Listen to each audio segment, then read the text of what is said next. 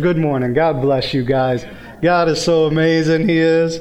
Oh, I could stay in that serious mind state, but I just know the goodness of God and listening to Faithy laugh in the back, and I was thinking she's distracted, and then I thought, man, that just actually, if I take the time and listen to her laugh, it actually pleases me.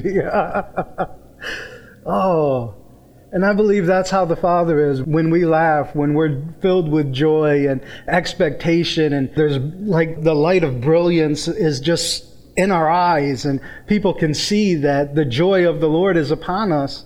I think He delights in that. He does. Because He delights in the prosperity of His people. He loves us. And I love it when my children are happy, when my children are full of joy when they don't have worry, but instead of worry, they have an expectation that their dad can fix anything. So when they freak out because they pull the head off of a $2 Barbie, they bring it to dad. And it's a big deal to them, but to me it's not. Because if I can't fix it, I can buy another one to replace it. But there's nothing broken in our lives that God can't fix. and when He fixes it, He makes it as new. It's not just a new paint job, it's not just a restoration, it's brand new. In the same quality that it was first given in, when you receive it back, it's the same way. Brand new. Because He makes all things new. All things have become new to us. Amen.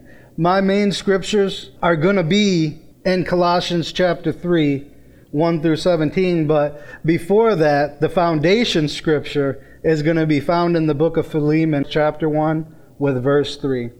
And this is what it says Grace to you and peace from God, our Father, and the Lord Jesus Christ. See, sometimes we just gloss over that or just read over it, and we don't really understand that when the Apostle Paul said, Grace to you, there was actually supposed to be an impartation.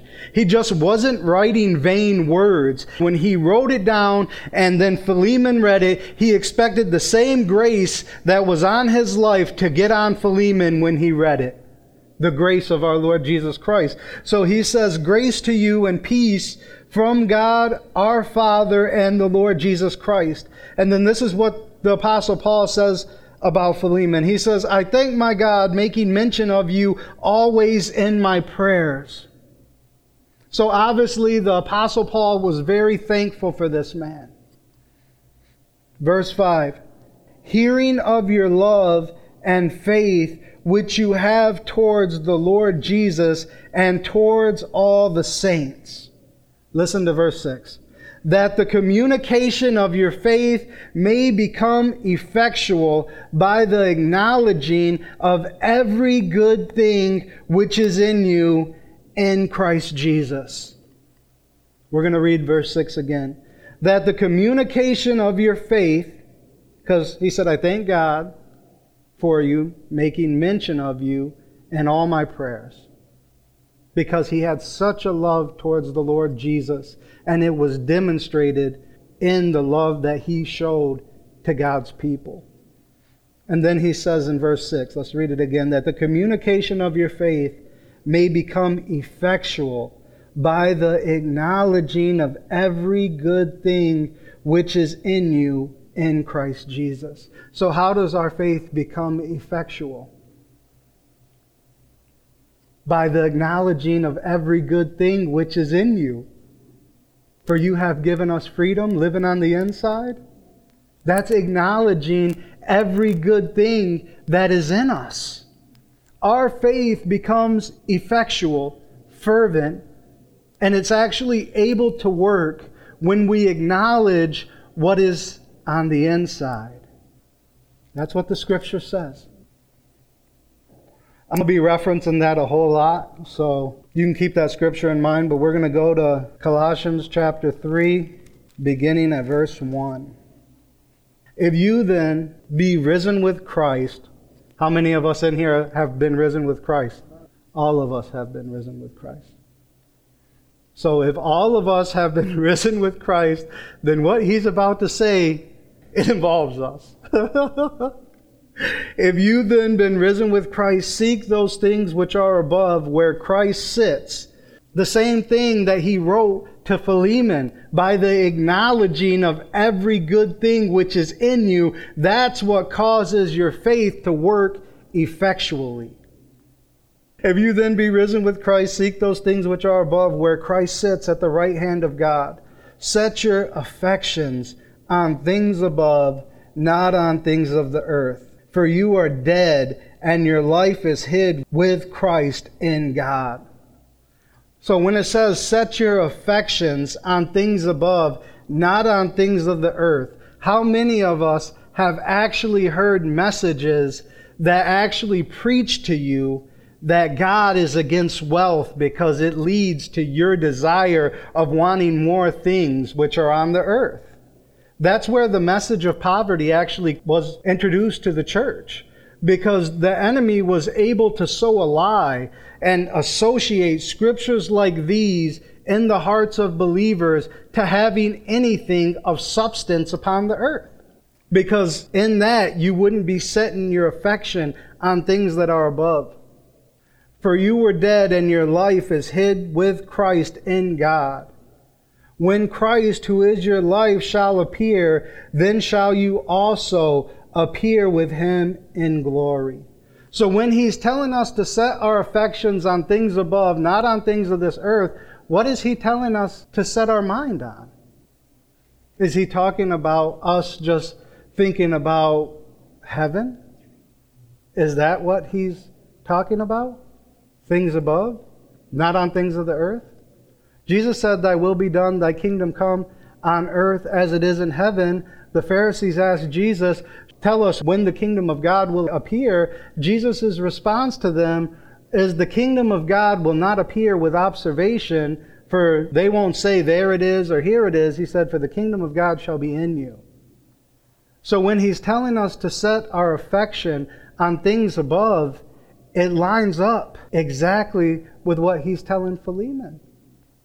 By the acknowledging of every good thing which is in you in Christ Jesus. So we're not actually looking up to be obedient to this scripture, to fulfill this scripture. We're actually looking in because the kingdom of God, the higher things, have been actually placed inside of us that by the acknowledging of Him inside, that it will actually quicken our faith and cause it to work effectively. And then we get to verse 5. And then it says, Mortify therefore your members which are upon the earth. Remember how I just said that that scripture in verse 2 has been used to discourage Christians from wanting anything, any substance in the earth? That's because they stopped there.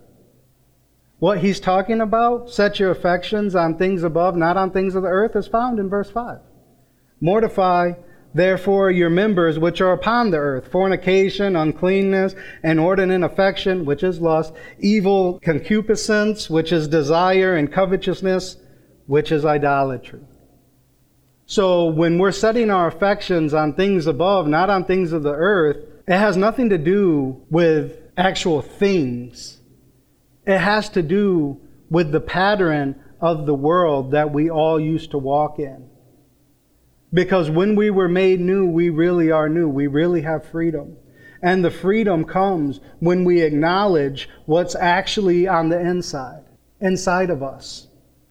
That's where the faith begins to actually walk out the victory that He's already planned for us to walk in before we ever even accepted Him.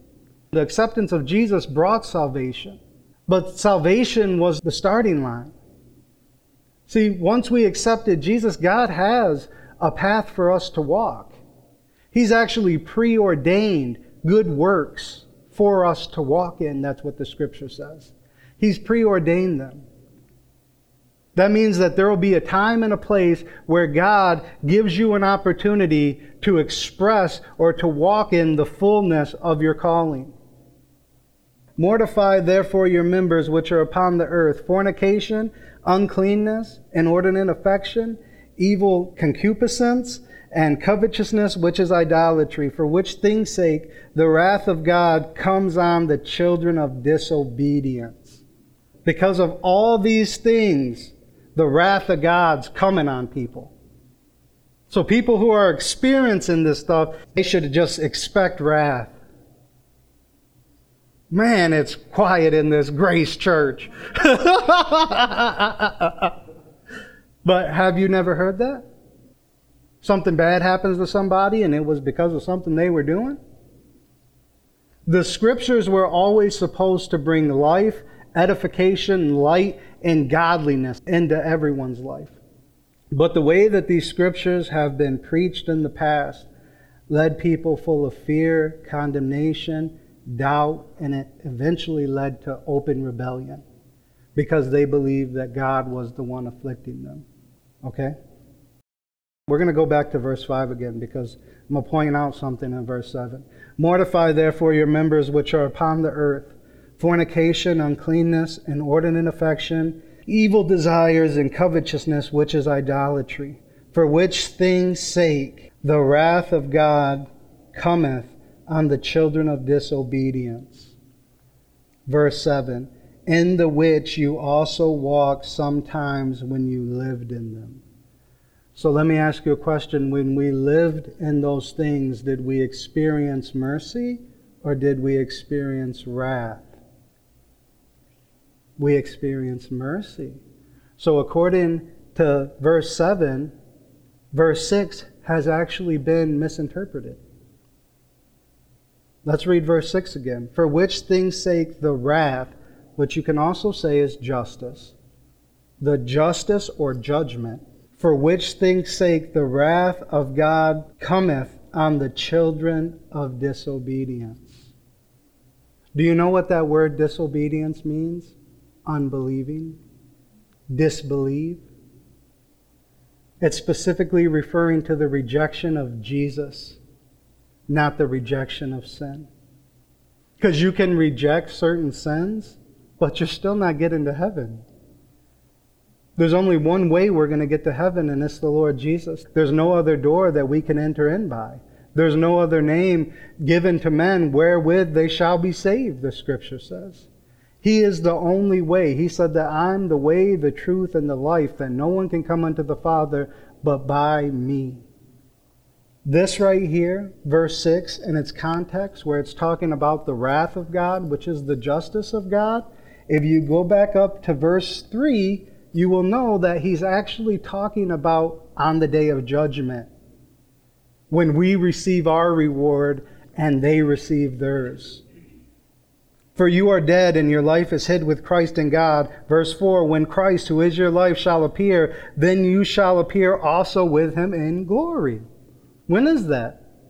That's in the resurrection. That's at the last day. Because no unbeliever right now is facing wrath. They actually have the potential to receive mercy because of grace. So when they commit sins that affect their lives, or it looks like it's destroying them, or is destroying their lives, it's not the wrath of God. It's not the justice of God. It's the consequences of sin. But if you put the wrath of God or the justice of God as for today, then what happens when earthquakes hit places it was the wrath of God because of all the children of disobedience. That doesn't make sense, does it? Not when the scripture says that all the wrath of God was poured out on Christ. God's not into tormenting people, neither has he ever been. But Paul tells us to mortify, therefore, your members which are upon the earth. That means put them to death. And he goes on to list fornication and adultery and covetousness and evil desires and lust. And so, what happens over the course of the centuries is you have people doing penance. Some people even beat themselves in some religions, some Christian religions. They'll beat themselves, they'll torment themselves, they'll inflict pain on themselves. They're trying to mortify, they're trying to put to death their body because for some reason they just can't get rid of all these desires. So year by year, they're annually. Year by year, they find themselves afflicting themselves because they're trying to actually mortify their body. You don't do that if you don't have a genuine desire for God. You don't do that. That's why people who say, well, these people are demonic or, you know, they don't know the Lord, I don't believe they're demonic and I believe they do know the Lord. I just believe that they've been misled on how to get to Him. I wouldn't afflict myself for somebody I didn't believe in. I wouldn't do it. It's too painful. Way too painful. And then listen to verse 8. But now you also put off all these anger, wrath, malice, blasphemy, filthy communication out of your mouth. Lie not one to another, seeing that you have put off the old man with his deeds, and have put on the new man, which is renewed in the knowledge after the image of him that created him, where there is neither Greek nor Jew, circumcision nor uncircumcision, barbarian, Scythian, bond nor free, but Christ is all and in all. Put on, therefore, as the elect of God, holy and beloved, bowels of mercy, kindness, humbleness of mind, meekness, long suffering forbearing one another and forgiving one another. If any man have a quarrel against any, even as Christ forgave you, also you do the same. And above all these things, put on love, which is the bond of perfectness. And let the peace of God rule in your hearts, to which also you are called in one body. And be ye thankful. Let the word of Christ dwell in you richly in all wisdom, teaching and admonishing one another and psalms and hymns and spiritual songs, singing with grace in your heart to the Lord. And whatsoever you do in word or in deed, do all in the name of the Lord Jesus Christ, giving thanks to God and the Father by him. Could you imagine the Apostle Paul, after going through everything that he went through with these churches? I mean, the Judaizers followed him from one city to the next. And they get so free because of the simplicity of the gospel. And then they turn back to another gospel, which the Apostle Paul says is not a gospel at all. It was actually a gospel of works. They were trying to get to God through the law after they had came to him through grace. And they received the Spirit apart from works. And God blessed them and manifested Himself to them in real, tangible ways. I mean, even to one of the churches, the Apostle Paul wrote and said, Have I bestowed labor in vain? And then he testifies that, For I give to your record, brothers, that if it was possible, you would have plucked out your own eyes and given them to me. You know how valuable the eyes are? You can't see anything. And I don't think the Apostle Paul was exaggerating when he said that you would have plucked out your own eyes and gave them to me. I don't think he was exaggerating at all. Because when they received the Apostle Paul, they received the Apostle Paul as if he was the Lord Jesus himself. He brought a message to them that was so liberating and so freeing. The God that they've been chasing the majority of their lives, whether through false sacrifices, idolatry, idols. The God that they had been looking for, they found when the Apostle Paul came. He came bringing not a message, but a person. And when they seen the person of Jesus in the Apostle Paul's life, they fell in love with him. And the Apostle Paul said, if you would have been able, you would have plucked out your own eyes and given them to me. What changes someone's heart like that that would revert back under the law after being liberated through the Spirit? Found right back in Philemon.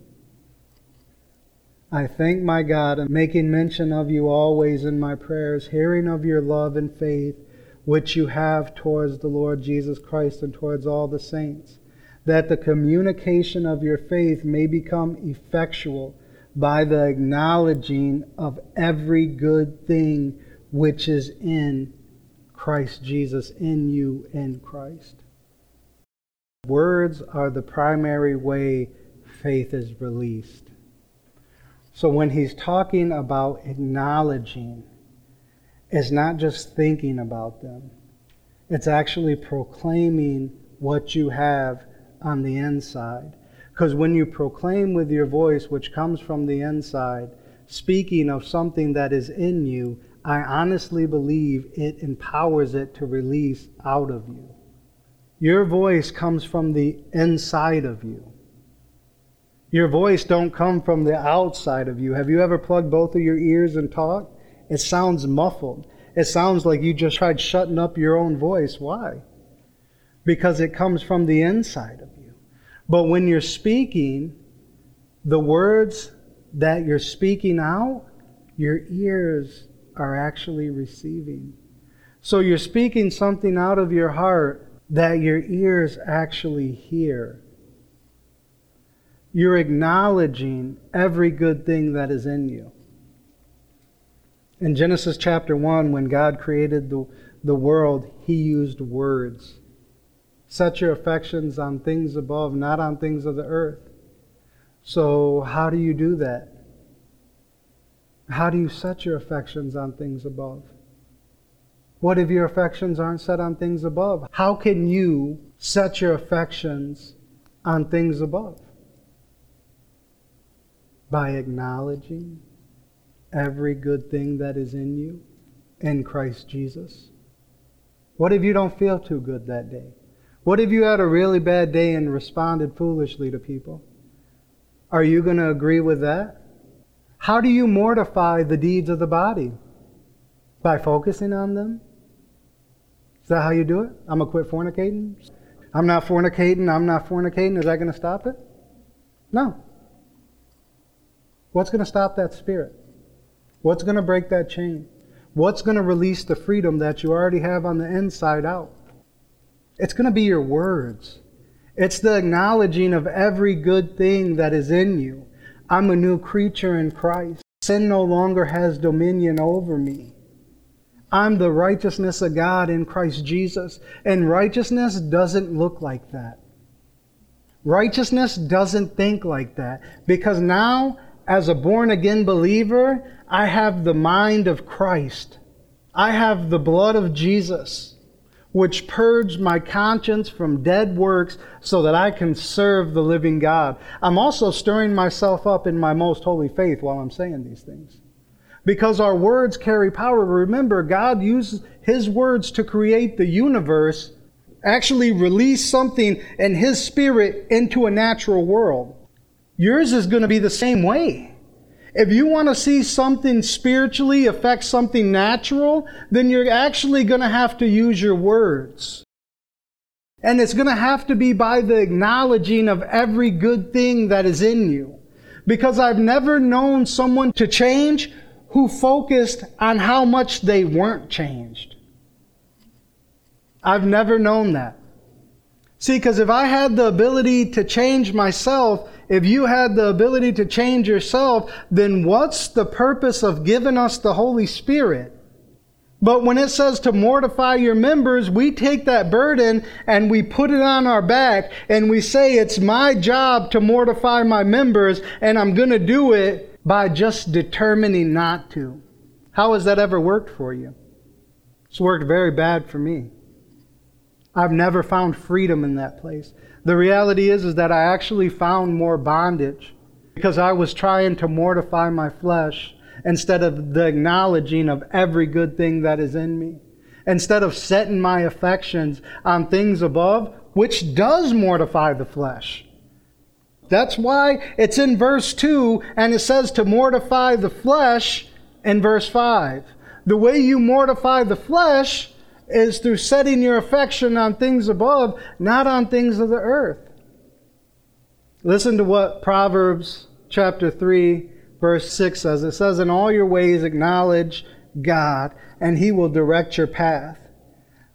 The acknowledging of God in our lives causes our path to be directed. It's a simple message, and it's supposed to be simple that if you acknowledge God in all your ways, if you acknowledge every good gift that is in you, it will actually cause your faith to work. It will actually cause your faith to inspire you above the things that were conquering you. It will release you into a place of freedom instead of bringing you to a place of burden. Because the spirit that we carry inside of us is a liberating spirit. The reason that He sealed us is so that the freedom that was inside of us could then be expressed through us, but we never lose it. We have the ability to release it, and we have the ability to walk in what's been released. Listen to what uh, Romans chapter 5 5, because we're talking about the acknowledging of every good thing that is in you. That's what causes faith to work. Romans 5 5 tells us that the love of God has been shed abroad in our hearts by the Holy Ghost. I have the love of God inside of me. Sometimes we pray, God, make us more like you, and we've all done it. Make us more like you. Make us more like you. And the more I prayed that, I felt further away because I was acknowledging how much I wasn't like him. Instead of saying, I have your love shed abroad in my heart, I have the ability to love just like you do. What happens? It's released into my atmosphere. My ears hear it. It came out of my spirit. It came from His Word. It's the power of our words to create God used His words to create. The same words that He used to create, they carry the same power in our lives when we use them to create. They create the same atmosphere and environment that the Apostle Paul spoke them with. So that the church would be willing to pluck out their eyes and give them to them because they actually experienced freedom that they never had. The power of our words. Ephesians chapter 1 verse 3. Blessed be the God and Father of our Lord Jesus Christ, who has blessed us with all spiritual blessings in heavenly places in Christ Jesus. Again, we're not looking to heaven. We're looking on the inside of us because the kingdom of God resides inside. Heavenly places, I don't know if the majority of the body of Christ knows this or not. It's found in here. It's found in here. It's the kingdom of God. He lives inside of me. I have access to this kingdom because it's inside, it's not outside. We're not going from meeting to meeting to meeting trying to find the kingdom of God somewhere out here because if it's not in here, you'll never find it out here. You won't. You can be introduced to it, but it has to be birthed in here. So we have the love of God that's been shed abroad in our hearts by the Holy Ghost, we're no longer praying, God, let me love like you. Again, because when you pray a prayer like that, you end up focusing on how much you're not like Him instead of what you've been made that you are like Him. Not that you're gonna be, you are. See, we put all the promises in the future, and I understand there are promises that still have to unfold in our future, but the reality that you're in His image is not for a later time, it's right now. You are like Him, you're never going to be more like Him. But the more you release the kingdom of God on the inside, is the more that you will see it affect the outside.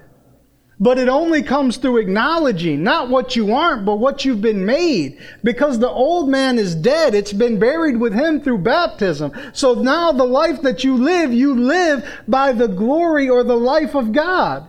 It's God's life inside of you. It's not your life anymore. You were bought with a price. A great payment was made to purchase you. And when you were purchased, God actually gave you the most precious substance in heaven to put in you, which is His self. So now you and Him are on the same plane. That's why we're co-heirs with Christ. We're on His level because we inherited on the same level that He inherited as. God's a creator by nature, but anything God ever creates, first He speaks before anything is ever created. He told Abraham that he was going to be the father of nations. So Abraham, against hope, believed in hope. Why would Abraham, against hope, believe in hope? The scripture says that he was over a hundred years old and Sarah's womb was already dead. But he still believed in God because he didn't limit God. Because he knew that the Creator, when he used the words and said, You will be the father of many nations, that that word which God spoke had to be fulfilled in his time.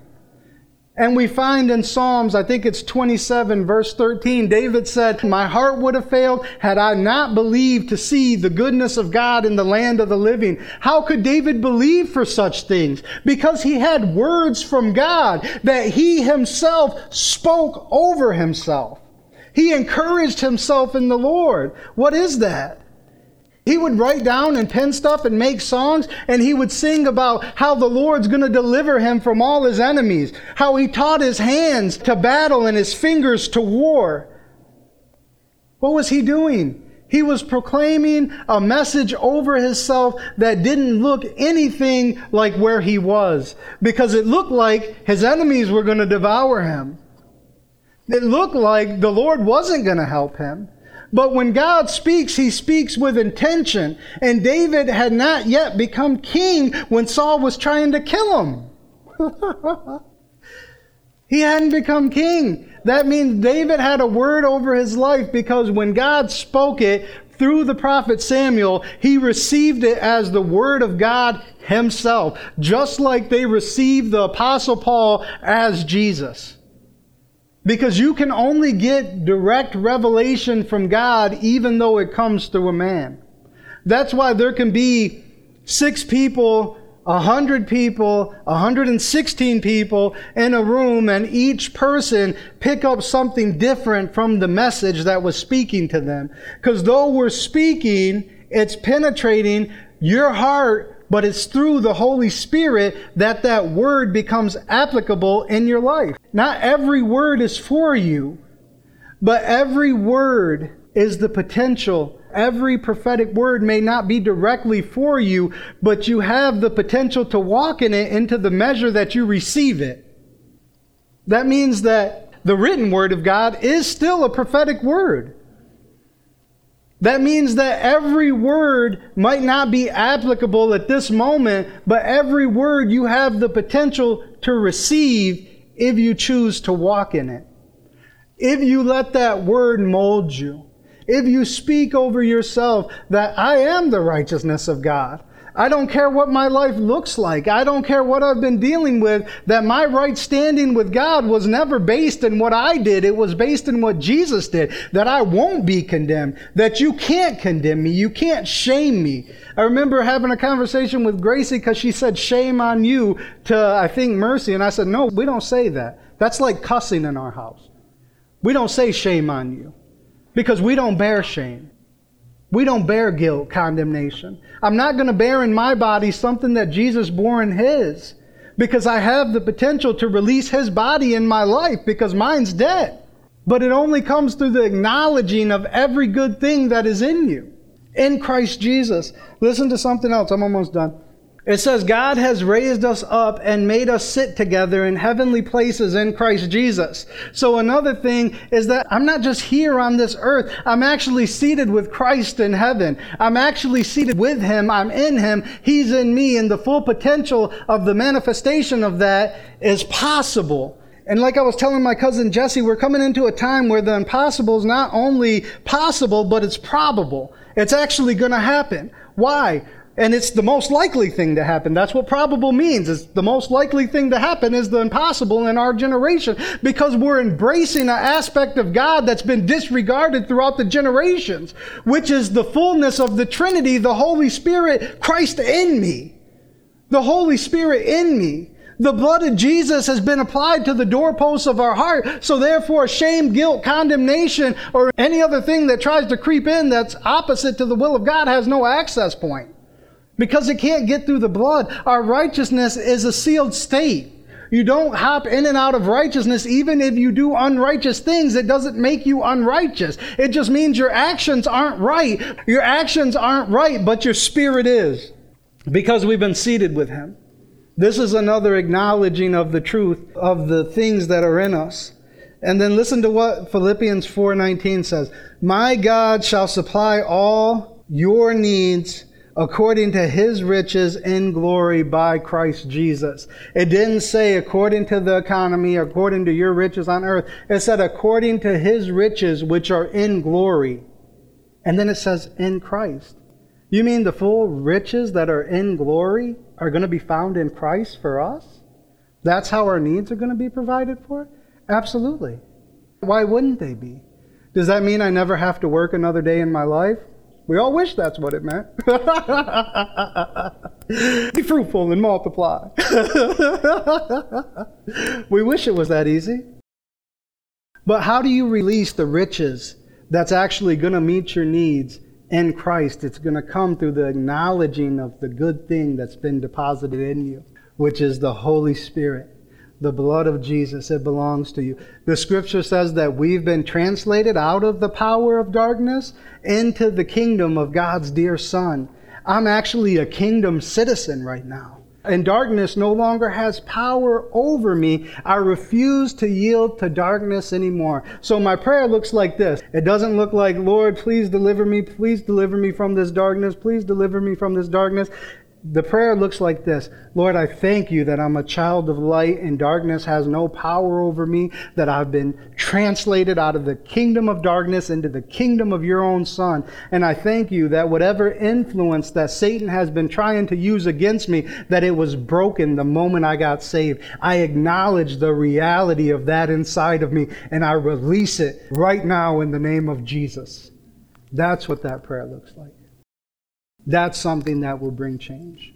Not the acknowledging of every bad thing that is in you. Remember, set your affections on things above. It's actually found in you. it's actually found in you because the kingdom of God is inside of you. Listen to what Romans 8:11 says. The spirit of him that raised Jesus from the dead dwells in you, and the same spirit that raised Christ from the dead because it dwells in you, shall quicken, make alive your mortal bodies. Look up the word mortal. It'll actually say in the concordance, subject to die. Our glorified celestial bodies won't be subject to die, so it's talking about right here in this earth, right now. It's talking about right now in this earth that we have a promise that God is going to make alive this mortal body. So when I'm facing a difficulty in the flesh, I don't say, Lord, please change my body, please touch me, bring healing. I acknowledge every good gift, every good thing that is inside of me. And by the acknowledging of it, I release what's inside to work on the outside. Amen? And it comes through words. It's going to be your words. This changes the way we pray because it changes what we're focusing on. It actually brings us to a higher place by bringing us to a deeper place of intimacy with God. Because now, instead of looking at circumstances or what you're dealing with, you focus on what you have and not what you don't have. Because by focusing on what you have, it will get rid of everything you don't have. We're changed from glory to glory from beholding Him. So the more we behold Him, acknowledge every good thing that's in us, the more that we're actually changed into that same image. Amen. I only got a couple more. Mark 16, 17, and 18. And he says, And these signs shall follow them that believe. In my name they shall cast out devils, they shall speak with new tongues. See, before we believed, I was always asking God for the gift of tongues, like all the time, because I see the value of it, I believe the value of it, and the people that I knew were, who were following closely to the Lord spoke in tongues a lot, which was Mark and Val. And so I knew that that was a gift that I needed in my life because I seen it demonstrated through the life of my leaders. But instead of thanking Him that the gift already resides inside of me, I was always looking for Him to bring it to me instead of releasing out of me. I prayed and prayed. I got, I know this is against some people's theology. I got baptized in the Holy Spirit and I didn't speak in tongues. And some people say, well, then you weren't really baptized. Well, that day my whole life changed. So Mark laid one hand on my stomach, one hand on my back, prayed that I'd be baptized. I shook for about a good hour. We left the church. I couldn't stop crying. I told this story before in here. Got home like an hour, hour and a half later. I was like, I think me and Mark or some me and somebody was the last one. I think it was me and you were the last ones to leave the church. I got home and I'm still crying and I'm still shaking and I can't stop. And my mom's like, "What's wrong with you?" And I'm like, "I don't know. I can't stop crying." That day marked me. It still carries the same emotion when I tell it that it did the day that I received it. Uh, when I received the gift of speaking in tongues, Val, It was Val. I mean, these guys have been a blessing to my life and ministry since I came to the Lord. Val, we're at the same church. Val said, if anybody wants to come up here and receive the gift of speaking in tongues, come on up. And I went up there, and it just started as a few words. And uh, before a week or two, I had a whole language. Praise God. but it's the access point of faith. It's so simple when we realize that what we have is not out here, it's in here. And that all it takes to release it is us acknowledging it. It just takes us acknowledging it. So it's not a fight to obtain or a fight to release. It's so easy to release it. It changes our prayer life. Instead of looking for God on the outside, we're always focused on the inside. They shall speak in new tongues. They shall take up serpents, and if they drink any deadly thing, it shall not hurt them. They shall lay hands on the sick, and they shall recover. I've always held on to this since I came to the Lord. And you know how many people I haven't seen healed by laying hands on them? Even, even up until recently, I would pray and I would say, Lord, do something about this. You know, uh, you said that I would lay hands on the sick and they'll recover, but, you know, I've been praying for people and I'm not seeing a, a quick recovery. And I was acknowledging what I wasn't seeing and what I didn't have instead of acknowledging the healing power of Jesus that already lives on the inside of me. How do I release what's on the inside out? By acknowledging it. It causes our faith to work effectually. It's amazing. Romans 8 4 says, The righteousness of the law is fulfilled in us. It's fulfilled in us. The righteous requirements of the law to be made right with God is fulfilled in us. So it's not through external works that we try to get righteous. We're already righteous. You can't get any more right in God's eyes than the blood of Jesus. The blood of Jesus purchased us from those dead works, it redeemed us. It set us back to our original value, and we really are free. I really believe that the real message or the real opportunity that God has given us today is to step into a higher level of freedom, that we can walk in the fullness of what He's called us to. He don't orchestrate services like this just to put on a show. God isn't into doing shows. When He speaks, when He gives us a word to speak, when He gives you guys a word of prophecy, it's all confirming in the way that His Spirit is moving in that time. The Spirit of God is moving us into a place of real freedom on every level that will experience real success in these days. And it won't be based upon former successes. That the Lord is actually going to do something new in our generation and in our time. That He's teaching us and training us and equipping us to carry something that's going to revolutionize the face of Christianity. I really believe that. So, how does your faith work effectually? Just tell me all together. Yes, your words. By acknowledging the truth of who you are by acknowledging every good thing which is in you. Amen. Say, I am free.